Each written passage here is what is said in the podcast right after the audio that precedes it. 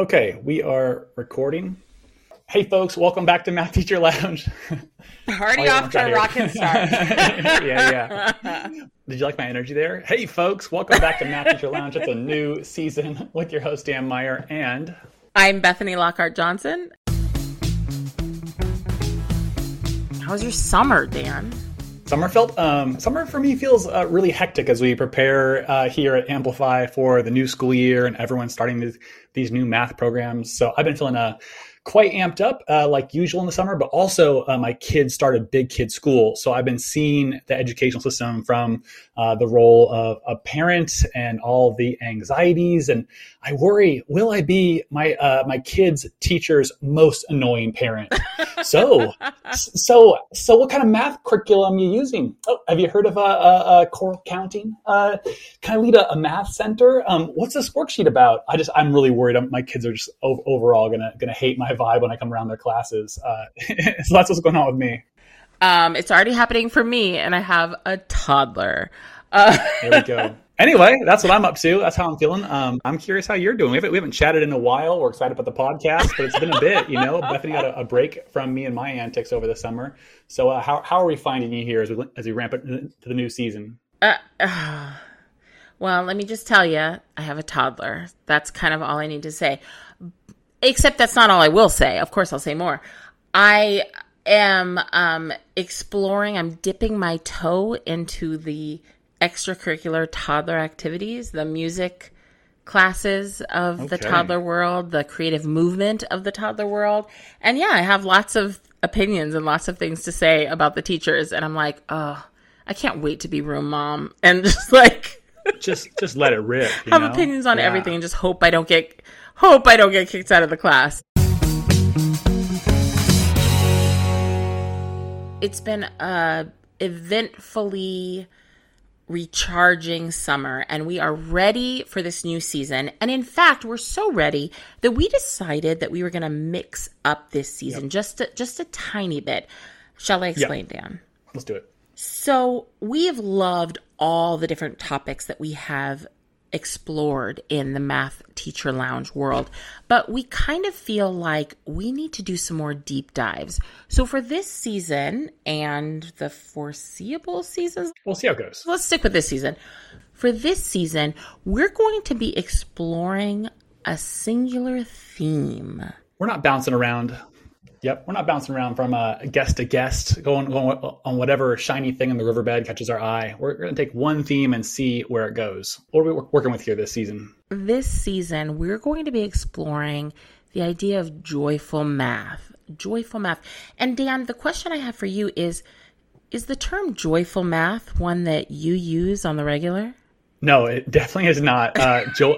I, I, think that joy and math are very r- rarely, you know, connected in the popular mind. Number one and number two, you know, I'm kind of a, an ornery fella, so that's not my natural um, kind of description of math.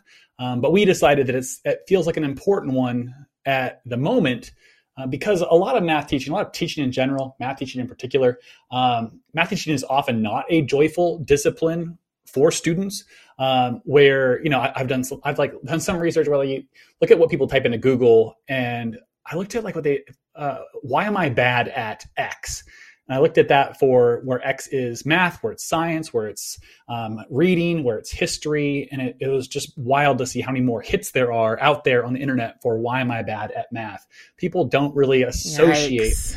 math with joy, but also we're going to look at um, joyful math uh, uh, in terms of joyful math teaching uh, math teaching, teaching in general, is a, is a tough field at the moment with a lot of teachers leaving teaching and those who remain are trying to are having a lot of soul searching and thinking about why am I here and how do I sustain this work um, in, in, an environment that seems hostile to my interests or my talents um, or work life balance.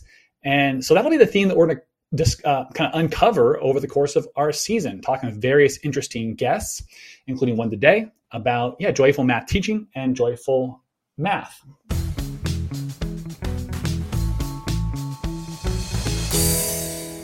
And to help us think about what joyful math teaching looks like, we figured we'd first look at what unjoyful math teaching looks like. Oh. It happens to be the case that we've, uh, yeah, we've uh, been in a pandemic, as you might be aware, and teaching has been challenging.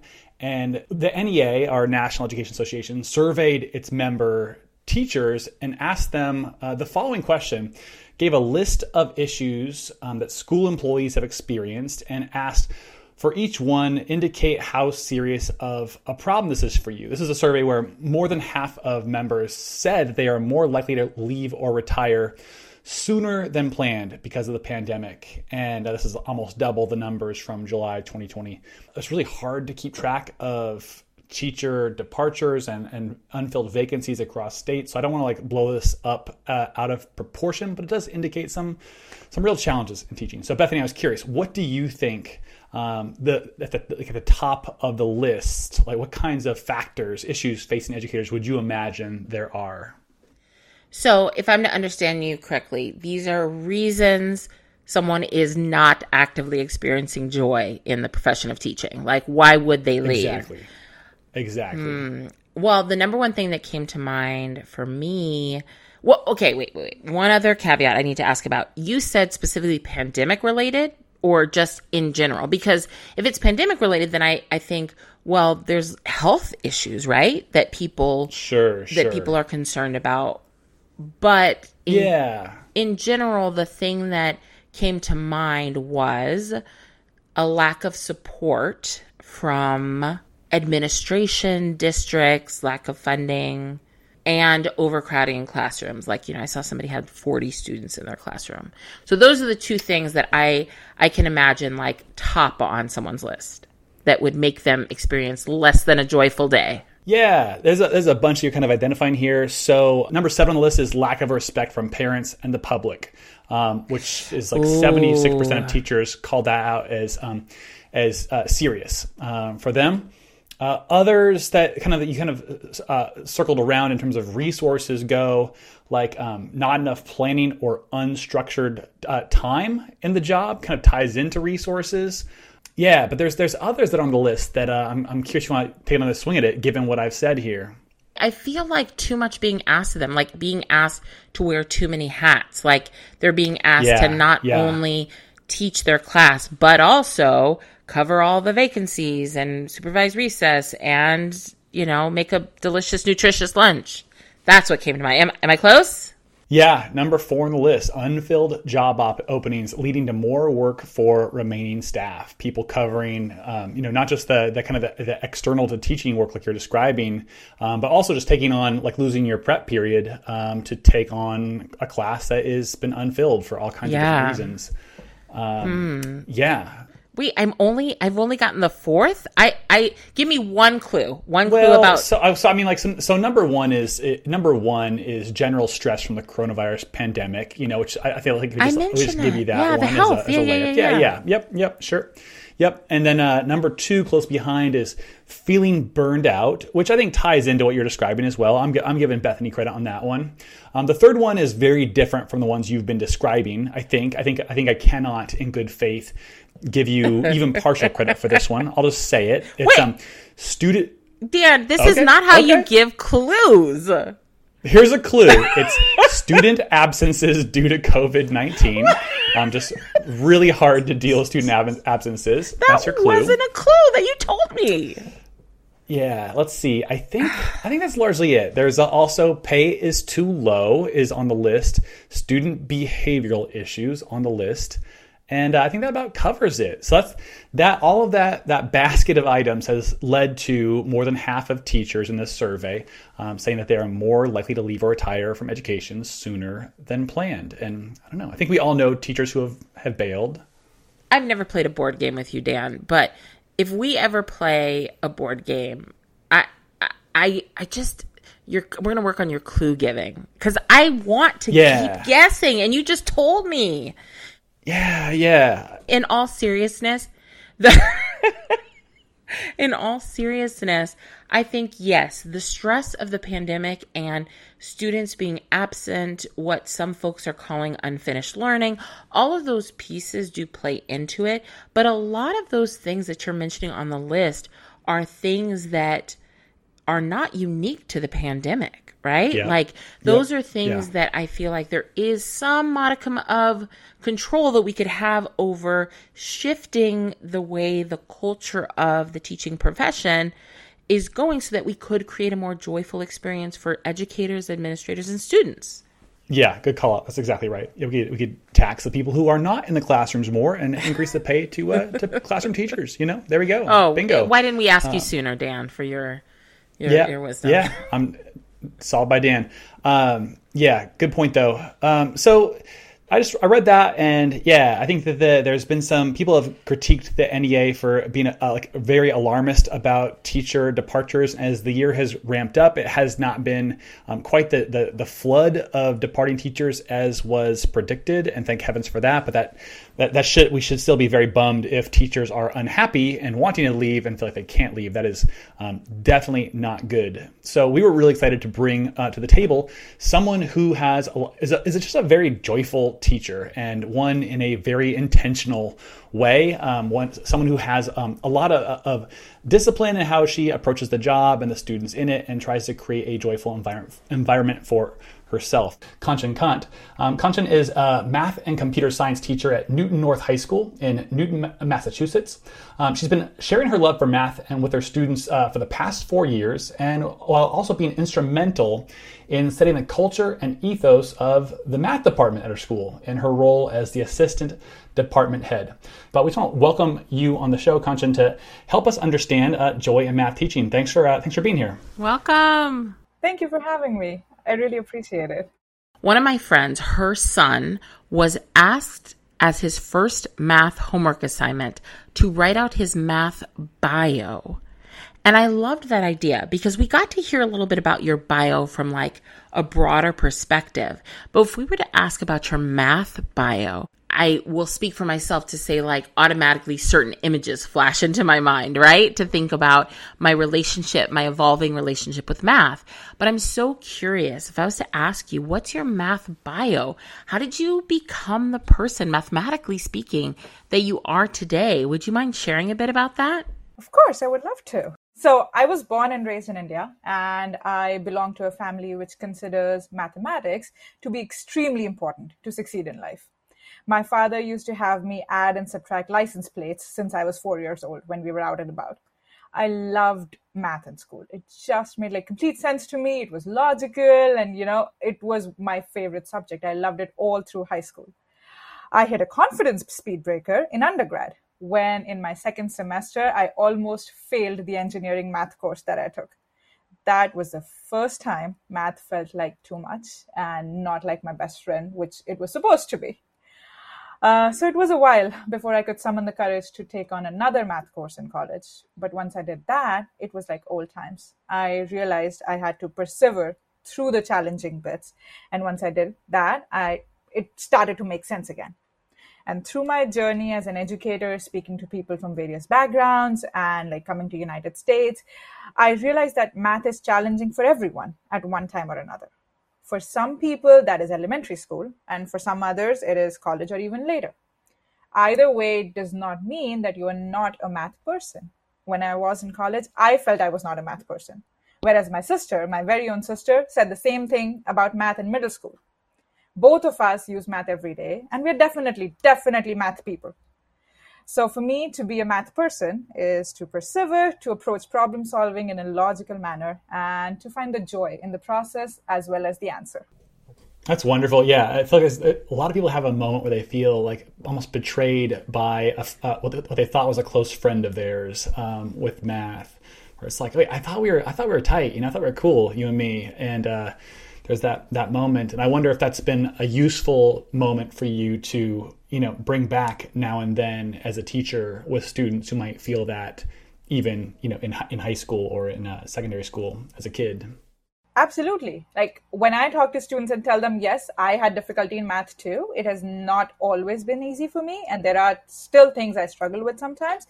Then it's like more modeling for them that you have to persevere, you should persevere. And once you do that, it makes sense and you can feel successful. So I almost every year I end up sharing the story with my students. There's so much value in that, right? That you are sharing that vulnerability with students and to say, your relationship with mathematics has not been, you know, smooth sailing the whole way through. There were times when you had to work harder than others. Yeah, really fun to hear about you and your your father as well. I I tried to ask my five year old to do some skip counting the other day. Like, okay, cool, you're hot stuff. You can count, you know, up by ones, but what about by twos? And it just the moment really fell flat. And I, I watched myself becoming the kind of parent who is whose enthusiasm for math is one day resented by uh, his children. I just I I feel a lot of yeah I felt your anxiety Kanchan with uh, math itself and now I feel anxiety as like a, someone who loves math and loves to teach math and may one day alienate the people closest to him. Um, I don't like yeah. my future. I have a three month old. I do not like this future of mine. If I have yeah. to go through what you're going through, oh. You got this. So, uh, Kanchan, you're going back to the classroom coming up here at the time of this recording. It's a, a, a few weeks out, and we're thinking about like the, the kind of ways that um, that math teachers sustain a disposition that is joyful. Um, how are how are you feeling right now as far as going back to class after this summer? Are you feeling excited, anxious, some combo? Tell us about it. Um, I would say combo, but more excited than anxious. Uh, I was on maternity leave, as I mentioned before the school year ended. So, and I miss the students dearly. Like my students are what gives me hope in the darkest times. They are thoughtful, they're empathetic, they're so so eager to learn. And very soon in my into my teaching career, I realized that if I take the time to get to know my students and make them feel safe and seen in my class, teaching them math would be so much easier and so much more fun. So I'm a little worried about this being like fourth year into the pandemic, but let's see. Last year, I felt the students were finding it difficult to interact with and work with their classmates because they had not been doing it for so long. Mm. So I'm hoping this year would go a little better, and I'm really looking forward to working with them and building community and see how it goes. So if I'm understanding you correctly, you you are feeling very well recharged here. You had basically an extended summer with this maternity leave, basically just like a lot of rest and relaxation over the last like several months. Um, if I get you here. Um, so anyway, um, glad, I'm glad for that for you. And uh, yeah, I also hear you um, on um, the yeah the, the difficulties of teaching post pandemic or mid pandemic. Anyway, thanks for sharing that. What I love is I hear you being so intentional, like thinking about those relationships and thinking about that community that you want to build, you know? how do you how do you hope that you're going to cultivate joy in your teaching this year? I mean, like are there certain routines or disciplines that you that you specifically call forth or that you think other teachers should think about? So, at the start of every school year, I dedicate like about 3 to 4 weeks to set up the classroom culture, both social and academic. Um, I call my classroom our learning community. Uh, we start with community circles, we do icebreaker activities, group building, and all those kinds of things. But most importantly, we do a lot of collective problem solving. So I try to present students with problems which can be solved using multiple strategies and have multiple entry points, basically, our low floor, high ceiling problems. These could be stretch problems uh, that they have seen before, like concepts that they already know, or logical puzzles, or just wrapping their heads around different problems. Uh, then I have students share their strategies. The more strategies they have on the board, the more successful I think the problem was. Um, every year, inevitably, students come up with strategies that I've never ever seen before for the same problems that I do. And so I have students come up to the board, they would share their strategies. If they're not ready for that, they would walk me through their strategies and I will write their name on the board with different colored markers and everything, basically to give them choice and agency. It also shows them that the process of doing the problem is so much more important than just getting the right answer, and that it is okay to make mistakes in our learning community. I use a lot of vertical whiteboards some concepts and problems align so well with the vertical surfaces, especially when students can explore together, learn from each other. So I do a lot of that. As for routines, I would say um, consistency is the key. I consistently reinforce that I want to hear multiple strategies, that it is okay to make mistakes. I am willing to learn from you as much as you're willing to learn from me. So, all like that consistency in culture more than the routines is I feel important to bring that joy. That's super interesting. Thanks for that. So I've heard I hear two common objections or two two common concerns to using um, rich tasks or doing problem solving. And I think I heard like answers to those two common reservations within what you described there, but I wonder if we can kind of bring it to the surface. And so, one of the reservations is around the time that those problems take. And another is that teachers often feel like, well, I might I might be surprised, you know, I might not know what to do with what a student does. And I thought I was hearing like some very interesting answers to both of those kinds of reservations from you, but would you just would you surface those up if you if you have some?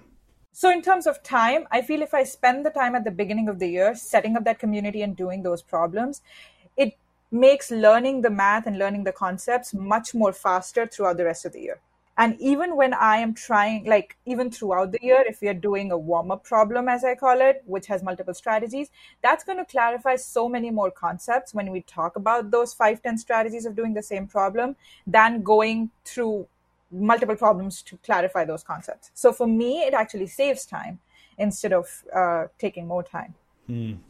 That's super interesting. Yeah, it's an investment I'm hearing uh, from right. you that, yeah, you, you might not be hitting the curriculum quite as hard early on, uh, but that all of a sudden you're in this in this in the spring and it's like oh wow we've been moving so much faster through territory that has been uh, more challenging exactly what would you yeah. what would you say uh, to to um, you know comfort concerned educators or, or to address the concern that I don't know um, what I'll do with with these five, ten different strategies. You say uh, I always see strategies that I've never anticipated. Like it's a good thing, you know, like you're happy about that. I think that's a, a very intimidating thing for lots of educators. What would you say to that? Um, I think like uh, for me, it's it's a good kind of discomfort. Uh, that means like a student is teaching me something which is actually doing two things. One modeling for them that i'm willing to learn and that i don't know everything. And two also telling them that they are mathematicians. They know what they're doing. They're not just receivers of math they're actually creating it. So for me that is very very important. I love that so much. When you think about your students and you're about to start this new school year, how do you hope your students will experience math in your classroom? So, I hope my students can see the beauty and joy of math. They can see that math um, is a way to see the world and not as something we have to do to get through school. So, my hope for my classroom is that we can learn to problem solve and persevere through problems and learn from each other and not just get through the curriculum because like i think math is a wonderful way to learn these skills which are so important when you get out of high school most importantly i just want to see uh, make sure that my students see themselves as mathematicians and like one of the things that like i have to share with you dan because like my one of my highlights for the year has to be the desmos art project I do it nice. every year for the past three years, I think, since I've started teaching sophomores. And I do it as a unit assessment for functions and my students yes. design something that is meaningful to them using all the different kinds of functions and colors and shading and everything that you can think of in Desmos. Thank you so much for that, though. Uh, it is such a cool way for me to see them do that. Like I have seen such amazing creations. One of my students once made a scaled working model of a solar system wherein the planets were rotating at relative speed. The Saturn had rings and there were like asteroids and everything in there. Wow. It was wow. beautifully done. Then there was another one who did a very, very detailed whale scenery. Her reasoning I want to be a marine biologist and I want to study whales. So this is what is meaningful to me. So, like that one project is just a culmination of everything that I want students to see in math and in my classroom. And like I do more of those kinds of things, but that is one thing that it's one of the highlights of my year. That's awesome. I love hearing that. Yeah, shout out to the team at Desmos Studio for build, building and continue to develop a, a tool that's uh, so good for for art and animation, even in addition to some mathematics um, of the more computational kind. Um, yeah, that's really exciting. I wanted to like what's interesting to me is that you teach high school, and I, I, think that like students at that age have a very well defined sense of what math is and who they are as mathematicians.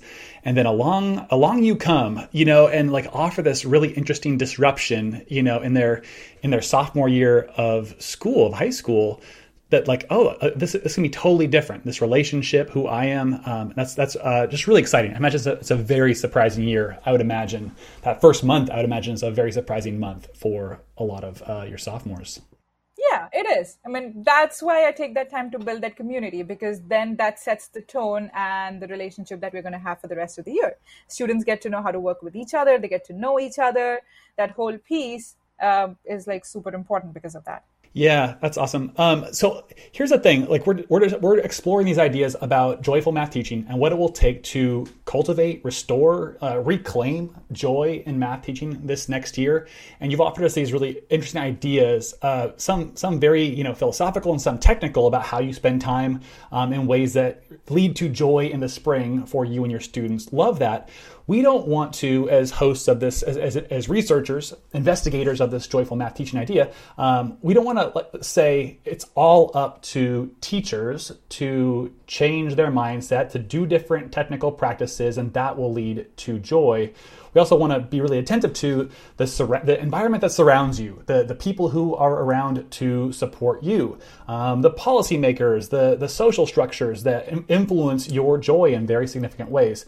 So, what we would love to know from you is how do how are you um, supported by the greater educational community in, in keeping your joy in your work i'm thinking especially about administrators you know front office staff parents even um, can you can you name a few ways for for those sorts of people who listen to this podcast um, how they can cultivate a math teacher's joy this coming year? I would say trust. I think more than anything educators want administrators parents the greater educational community uh, to trust them to be professionals and experts in what they do that does not mean that we don't want to learn, that we don't want feedback, that we don't want to get better. It just means that we keep the well being of our students as our top priority, and we would like to be trusted to do just that. Also, just keeping in mind that whether we like it or not, we are still adjusting to the new normal while recovering from the worst of the pandemic times. A lot of us are recovering from trauma, a lot of our students are recovering from trauma, and we need time and space for our social and emotional well being.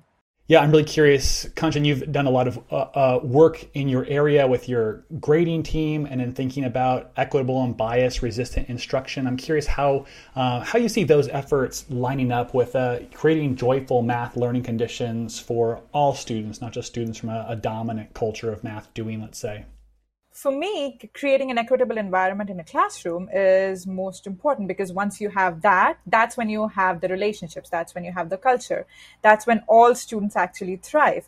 Uh, so, to that end, our school and our department has been doing a lot of work around grading practices. We uh, actually assess how we grade students, where the bias is, what we can do to make them more bias resistant. Should we move to mastery based grading? Like that's something I've been experimenting with for the past two years. Through the pandemic, I started doing mastery based grading so that my students can get more opportunities to show that they have learned the content. And so, like, just little things which help bridge the opportunity gap, I would say. Another project that our school undertakes is called the Calculus Project, wherein we have students, uh, uh, Black, Latinx, and low income families sign up for that and are recommended for that. And then we do summer classes and year long support to preview the material for next year, not as a remedial class, but to actually set students up for success in AP classes for the coming years. So we have the community build up, we have the courses, we have like math support. It's it's a very beautiful thing actually, and I've been working with uh, that program for four years now. Uh, so yeah, so those are my ways of creating more equity in our school. That's so beautiful, and I deeply, deeply wish you had been my high school math teacher. And I have to say that the theme that I kind of keep hearing is this intentionality, how you are so intentional about your work, not just with what your students are learning, but how they are learning it, how they are engaging with the subject, and how they are building their own relationship. You talked a little bit about your relationship over the years with mathematics, but how are your students building that relationship? And so I'm just very appreciative of you sharing that with us and with our listeners. And we are so excited to have learned a little bit about, like, I feel like I got a little mini peek into your classroom. Thank you. And can I, can I say that if you are listening to this prior to October at NCTM Los Angeles, you will get to hear Kanchan Kant speak at ShadowCon. Can I give that? Can I give that away, Dan? Is that is that? You can drop that. Yeah. Can it, I drop it? It's pretty top secret. Can I but, drop uh, it? Yeah. Do it. Dan yeah. and I will be in the audience cheering you on. Um, it's been a yes. joy to learn with and from you. And we are so excited to just, you know, kind of keep marinating on some of these ideas about how we can continue to be intentional about creating joyful math spaces for our students. Thank you so much for joining us today. Thank you. Thank you so much, both of you. It was a real pleasure.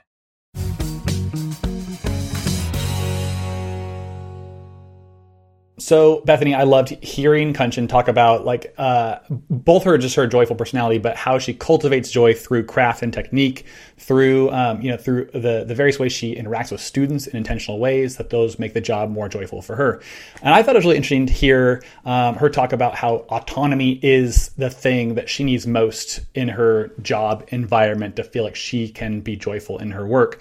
In that context, I saw something on Twitter popped up for me in my you know my many Twitter wanderings. This is a this is a segment we might call um, Dan fi- finds something on Twitter and shares it with Bethany, um, which we'll, we'll, we'll, tighten that up a little bit. But I'm sending this over to you right now, and I'd love to know as you check this out what you're seeing and what you're thinking, and we'll chat about how it relates to uh, our interview here in a moment. All right, I I'm ready. Send it over. It's opening. So this appears to be a document, by the way, outlining maybe it's a district, maybe it's administration. They're outlining expectation type and expectation guidelines. Hmm. Okay. So the ex, and these are lesson plan expectations. Expectation type, timeliness. Plans are due no later than 6 p.m. Friday prior to the week of instruction. Comprehensive, all activities for the week for all subjects taught should be included and complete by due date and time.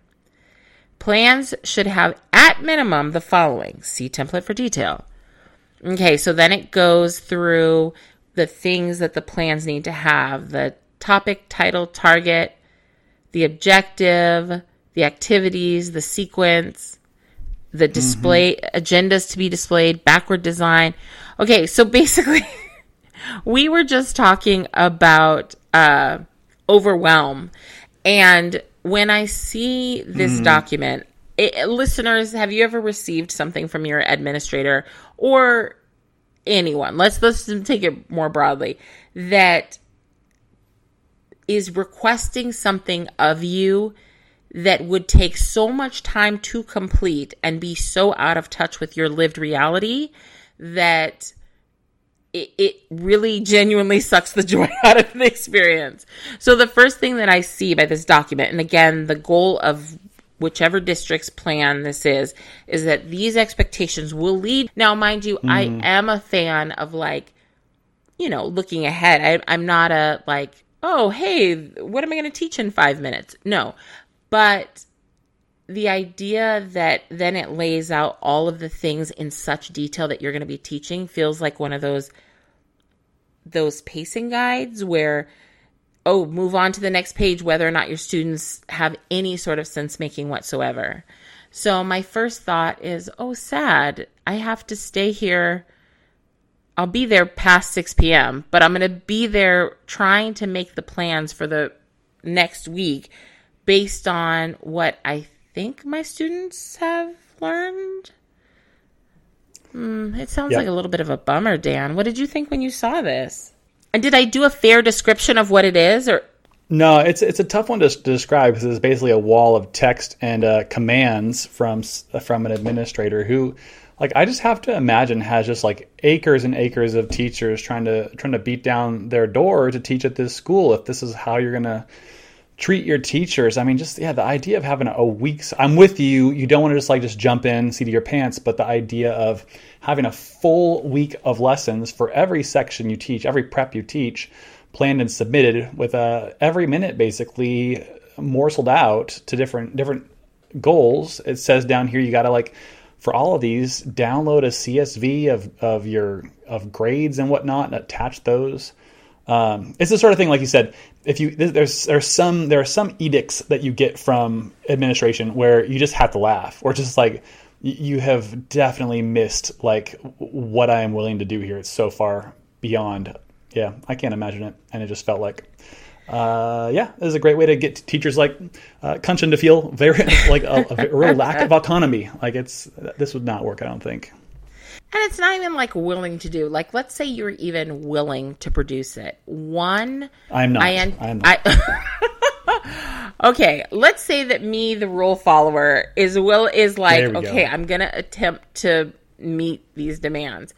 One, I, most teachers were just, you know, they probably would put baloney down there anyway. Not saying that I would, but I'm saying like they're just it's clearly just a hoop that they're they're having to jump through. And two yeah, compliance, right? yeah, compliance, Control. compliance. There you go. Uh, and two, yeah, it feels like it's about control and not trusting the teacher.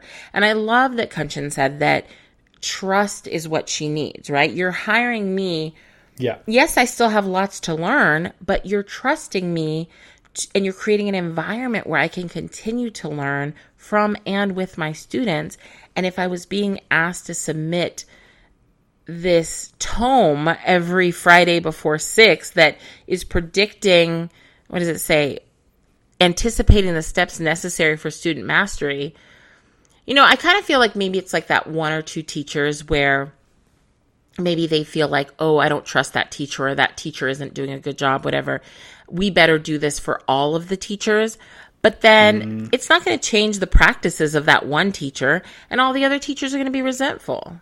Like if there was like feedback that came back to you on you know on lesson plans or there's some like something that was very constructive or productive like maybe that would be different but it, it really just feels like these are going to go into a digital drawer somewhere and not be not be looked at at all Yes, the digital drawer. Like, I'm going to send you this report, and then nothing is going to happen with it except that four hours of my time. Well, y- you wouldn't do it, but.